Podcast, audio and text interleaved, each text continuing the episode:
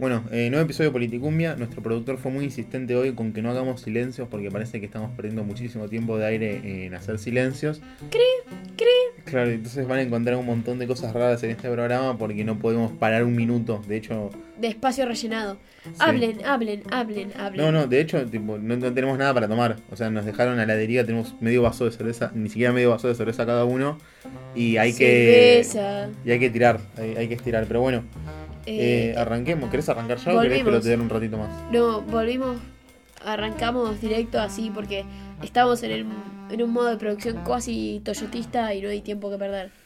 Ay, Dios, yo me quedé sin aire, eso que no hablé tanto. Es que habla, ma- habla mal de mi estado físico. Bueno, eh, ¿arrancamos con las noticias? Arrancamos con las noticias. ¡Qué hermoso! Eh, Ahora viene el No, no- noticioso. no entiendo mi letra. Estamos sin problemas, si Nico no entiende su letra, eso quiere decir que voy a arrancar yo con las noticias y te voy a robar el lugar. Estoy borracho. Eh, se reunificó la CGT. Después de cuatro años dividida, se reunieron, se reunificó la central gremial. Yo pensé que, eran más años, ¿sabes? Cuatro no me parece poco. Yo hubiese dicho dos. No sé, no sé si doce, justo coincide. Una pero- gestión de gobierno. Sí, posta. Yo pensé que más. Porque. ¿Qué Es sé yo? que el kirchnerismo nos acostumbró a que las gestiones de gobierno duren por lo menos ocho años. La bendición de la reelección. Posta, tal cual. Nicolás está buscando cosas en el celular, lo cual nos ofende, sobre todo considerando que debíamos capitalizar el tiempo. Ey, pero yo lo encontré, eso es lo importante. Argentina hizo el mejor rendimiento olímpico desde 1948. Ganó tres medallas de oro y una medalla de plata. Siendo las tres medallas de oro, una en judo, otra en vela, otra eh, en hockey sobre césped masculino y la de medalla de plata con Del Potro en tenis individual, ¿cómo se dice? Individual, ¿no? Tenis individual masculino. Tal cual. Eh, se terminaron los Juegos Olímpicos y se viene Mario Bros en Tokio. ¿Viste eso? Estuvo muy bueno. ¿Viste la presentación? Lo que era el, lo que era el video del el anuncio de- video donde el muchacho este el, de incom- Tokio. el alcalde de Japón, de Tokio. El de alcalde de Japón. Japón ahora no es un estado, ha pasado a ser una ciudad Una ciudad de los Estados Unidos de América. Eh, la Corte Suprema recuperó sus cinco integrantes. Eh, Sí. Para esta acción juró Carlos Rosenkrantz Mi amigo. para llenar los cinco jueces que ahora integran la Corte Suprema de la Nación. Buenísimo. Ahora ¿Y cómo, cómo complica esto, Voodoo? No sé en qué sentido esto complicará a Amado, ya fue vicepresidente, ¿qué más le puede esperar? Pero la realidad es que dentro de todo un engorroso procedimiento para que asumiera, Rosenkrantz finalmente asumió. Para aquellos que somos jóvenes, no sé si ustedes saben, pero Mauricio Macri antes de iniciar su carrera política había sido secuestrado en lo que fue uno de los secuestros más melodramáticos de la, del periodismo argentino. y esta mañana uno de sus raptores declaró que no solamente lo votó, sino que no se arrepiente.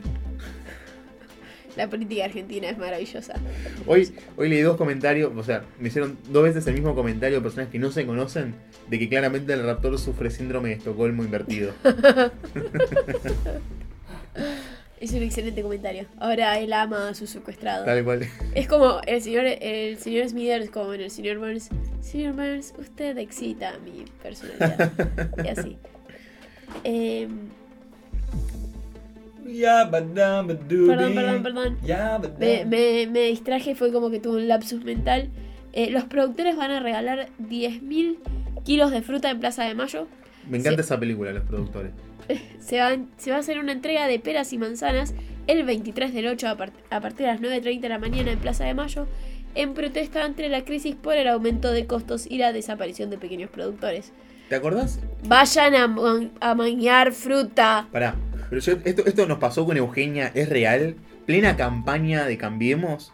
eh, una movida con los productores agropecuarios, que iba a haber un mercado donde iban a estar regalando, o sea, no regalando, pero iban a estar cobrando súper barato la comida. Con Eugenia salimos de la facultad, Caminamos hasta el obelisco. caminamos hasta el obelisco porque no estamos tan lejos, y, y llegamos y ya se había desarmado todo. O sea, nosotros pasamos con el bondi a la ida y, estaba, y estaban armando las Estaban cosas. Habremos estado, ¿cuánto? ¿Tres horas en la facultad? Tres horitas y más O sea, y ni siquiera se había abierto, lo estaban armando. Y para cuando nosotros terminamos y llegamos, ya lo habían desarmado completamente. Fue puro humo. Así que vayan 9 y cuarto a Sí, manguear tal manzanas cual. y Lleguen temprano, no se pierdan esta oportunidad. Dios. Eh, el domingo se inauguró lo que va a ser el próximo capítulo del periodismo argentino, que es el Christy Leaks, porque por, como siempre el periodismo argentino es creativo y original. Por supuesto, sin lugar a dudas, siempre nos encanta ser originales y no copiar a otros. Tal cual.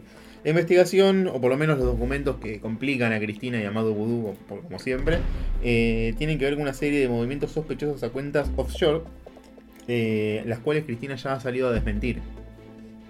La- estos movimientos no complican directamente a Cristina, sino que complican este, más que nada al círculo, al primer círculo este, del entorno del expresidente. Como Josecito López, no nos conocemos. Eh, Irak, en Irak, un menor fue detenido con un cinturón bomba y la camiseta de Messi. Cuando la policía lo interrogó al pequeño niño, dijo que lo habían secuestrado y le habían puesto explosivos y lo enviaron a la zona. Con Messi no, pibe, con Messi no. Hubiese, me hubiese gustado que el chabón estuviese pidiendo que Messi volviese al seleccionado, una cosa así, que jugase en Newells. Me, me exploto si Messi no vuelve. Tal cual. No, no, Eh, bueno, una, una- una última noticia. Eh, tiene un niño, sí, es un niño, a los 12 años todavía uno es niño. Sí, sí. 12 años y está al frente de una de las oficinas de campaña en Colorado del, del candidato republicano Donald Trump. Hermoso. El otro día me preguntaron sobre, me preguntaron para investigar sobre cuota joven en listas electorales y bueno, este chico claramente es un adelantado. Es un adelantado, dice que en 2040 va a ser candidato presidencial junto al hijo menor de Donald Trump. Se llamaba. Un verdadero fanático, es tipo el muchacho este, Mini Néstor. Ay, sí, estoy pensando en él y no me puedo acordar el nombre. Tiene un nombre muy, muy yankee. hippie. Jackie Hippie. Eh, Eh, no. edición, por favor. Acá ¿Cómo? sí. ¿Cómo se llamaba el chico? El pibito que era fue a un una marcha del del kirchnerismo y le hicieron una nota y dice: Sí, porque con Néstor eh, recuperamos la, la vergüenza que nos sacaron, la ver- la- el orgullo que nos sacaron durante la dictadura, durante los, todos los años que no estuvo Néstor. la Casey vergüenza Wonder. también. Casey. Rompí el micrófono. Eh, bueno, Edítese y mándese. llegará, llegará un momento donde no, el mundo estará dominado por Walter, que es como se llamaba, creo, el muchachito este, que está a cargo de la oficina de campaña en Colorado. Walter. El muchacho este que decía Nico. Y el hijo menor de Donald Trump. Tal cual. Solo falta el hijo bastardo de Putin y el mundo estará ¿Tiene un perdido. hijo bastardo de Putin? Me sorprende. Putin Claro. debe tener. Putin debe ser el Diego de Rusia. Posta, tal cual. Y si no los mata, es tipo, bueno, vayan a caminar a Siberia, muchachos descalzos. Eh, no, es Apocalipsis. Apocalipsis. Bueno, entonces digan, no tengo más noticias. Bueno, no tengo más noticias vos. No tengo más noticias. Bueno, pasemos a Apocalipsis. ¿Cómo ponemos el A ver. ¿Qué necesita? Mañana te explota la gobernación de María Eugenia Vidal. El gobierno de María Eugenia Vidal en la provincia de Buenos Aires recibe amenazas. 9-11, mañana, va- mañana le vamos a reventar el gobierno a Vidal. Hermoso. Antes de que empecemos a grabar, antes de que empecemos a grabar, eh, con Eugenio y Juan Manuel nos sentamos a escuchar el audio. Y es cualquier cosa, es como que yo me, me siente desde mi casa y hago un llamado diciendo. Parece una amenaza de bomba Un secundaria. rinraje. Tal cual. Rinraje fue. Fue un renraje, una amenaza de bomba al secundario y por qué no, por suerte la gobernadora de la provincia de Buenos Aires no alteró su agenda del día. ¿Cómo fue que dijo? Mañana le vamos a reventar el gobierno a Vidal. Está bien. Ahí va el audio. sí, Eugenia Bueno, pero ahora ya, ya, ya Ah. sabés que va el audio, no importa. Editas todo Ah. esto. Eh, Vidal. Bueno, aparentemente el llamado vino de una penitenciaría eh, en algún lugar de la provincia de Buenos Aires, lo cual es raro, pero bueno, nadie deja de sorprenderse. Es raro porque además, tipo, cuando te llaman de una penitenciaría, tenés tipo la maquinita que te dice: Esta llamada es de un teléfono público instalado en, una- en un servicio penitenciario. ¿No tienen celulares los, los presos? Depende del penal. Ah, mira. Bueno, De- capaz con un celular. Depende del penal. Desconozco si todos los celulares te dicen, tipo, esta llamada es un. No, no, tal cual. Pero nada, para mí esto es una opinión personal basada en absolutamente ningún fundamento y ninguna evidencia empírica o fáctica. Opinología. Tal cual. Eh, pero para mí, y sepan perdonarme todos los votantes de Cambiemos, esto es una operación de Cambiemos como para excusarse de algunas cosas. Porque, porque, o sea, primero, ¿por qué no? Obviamente el por qué no nos sirve para justificar un montón de cosas y soy el primero en reconocerlo. Pero yo no sé, hay tanta gente dispuesta a, a jugársela, a prenderse fuego y amenazar un gobierno democrático hoy en día. Yo creo que se perdió en Argentina realmente muchos de los valores democráticos y se reemplazaron por los colores partidarios. Puede ser. Y es como que sola, únicamente es democracia cuando es mi partido y no es democracia cuando no es mi partido. Y de paso manipulemos un poquito la idea ficticia del pueblo. De pueblo sí, pueblo no.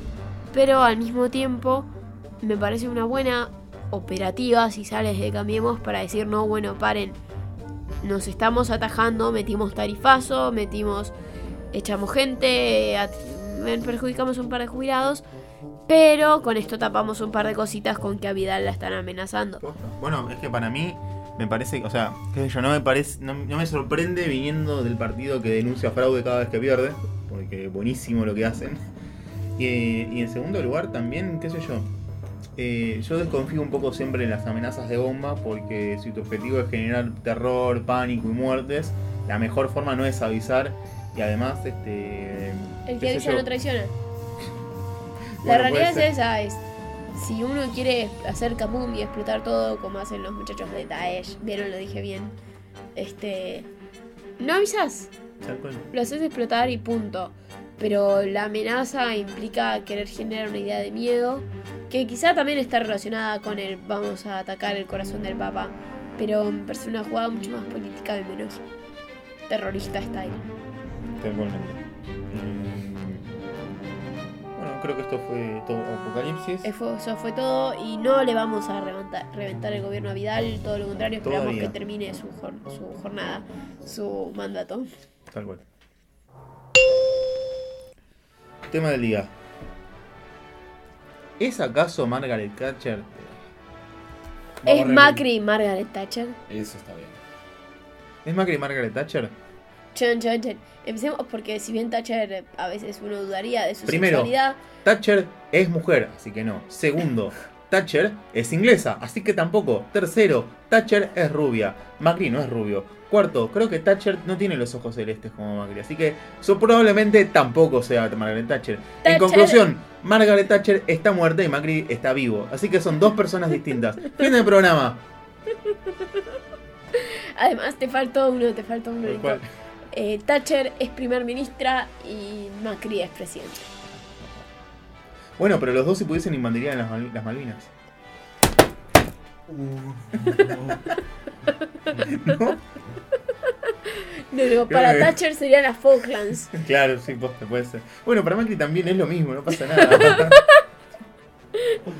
Pero bueno, si hay algo en la cual Margaret Thatcher y Mauricio se parecen, porque le decimos Mau, porque es nuestro amigo y se sienta acá con nosotros en la mesa, Posta. deberíamos tener una foto de Mauricio acá en el estudio. ¿Podemos ponerle estudio a Mauricio Macri? No. No, no, no siento que sería como pegarnos algo y el día de mañana nos llaman al teléfono de la oficina y nos dicen vamos a volar politicumbia y nadie va a dar dos pesos por nosotros, así que probablemente vuelen politicumbia, así que... Pero bueno, eh, Margaret Thatcher es Mauricio Macri. Es Mauricio Macri en la idea del vocabulario político que usan y la impulsión del cambio, porque cambiamos, Obvio. Y se caracterizan por decirle chau a la administración política tradicional y decirle bienvenido seas nuevo management político, cre- hagamos del Estado una empresa y de la empresa del Estado. ¿Y qué es esta idea de nuevo management público?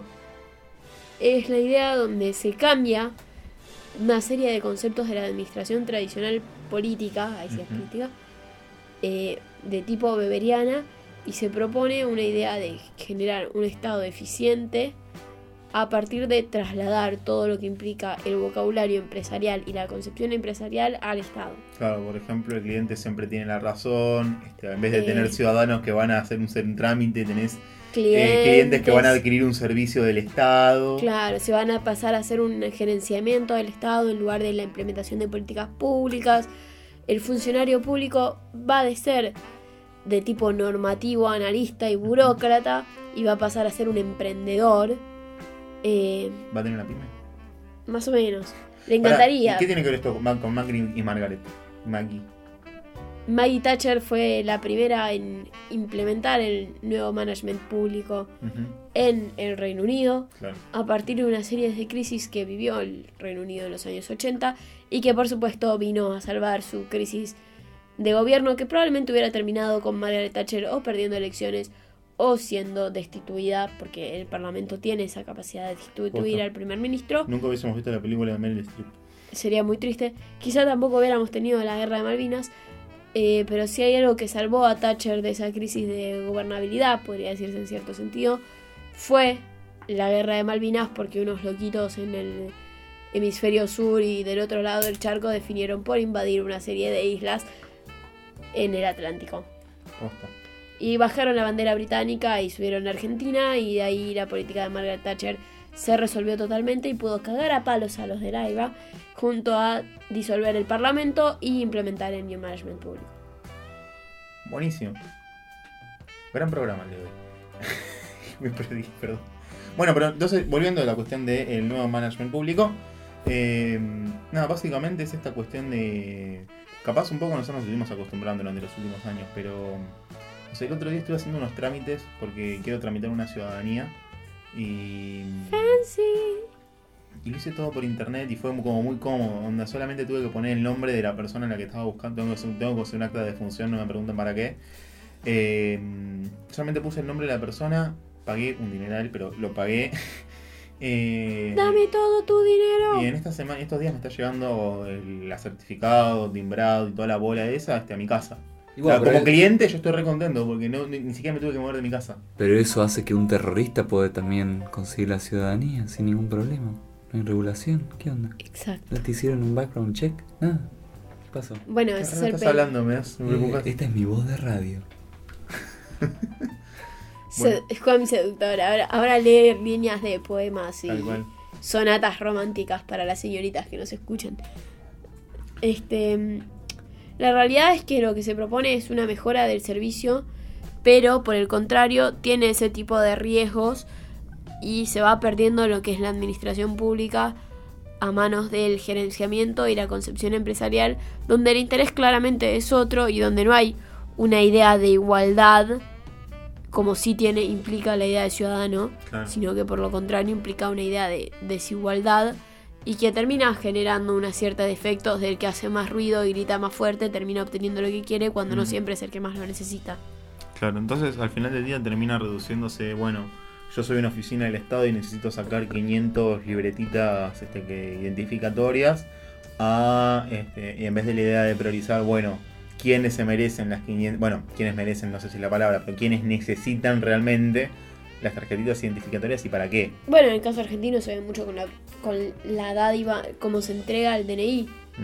La realidad es que hace unos años había cierto tipo de requisitos de tenías que vivir una cierta cantidad de tiempo en el país. Está bien, la, la constitución implica que invita a todos aquellos que habiten en su pueblo argentino.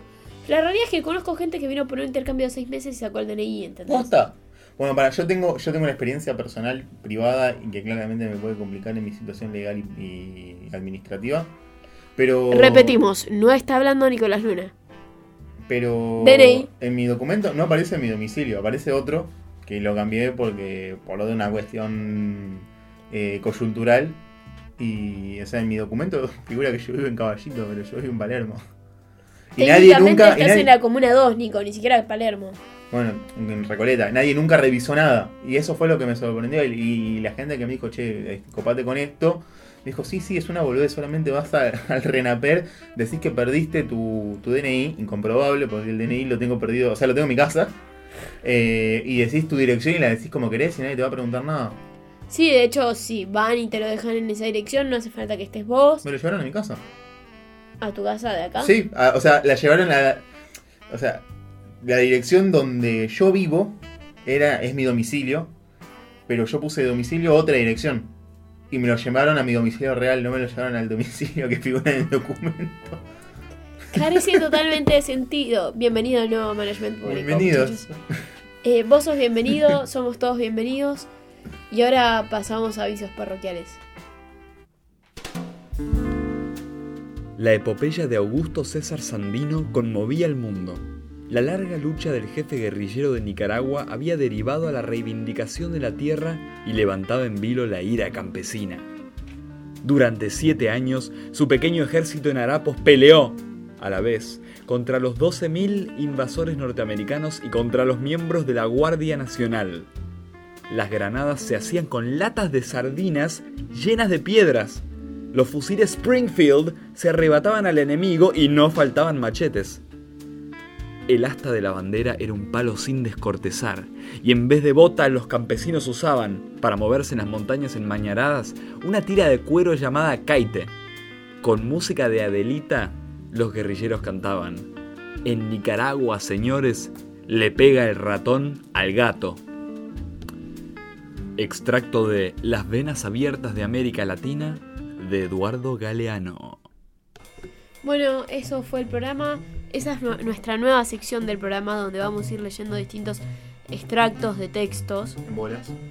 Desnudos, sí. Juan Manuel los en bolas. Por supuesto. incómodo. Es- es- huele raro además. Eh, eso es porque es sucio. Juan, está bueno que cada tanto te pegues una ducha. O te pongas una- algo encima. También. Eh, O si quieres ser como Adán y estar como Dios te trajo al mundo.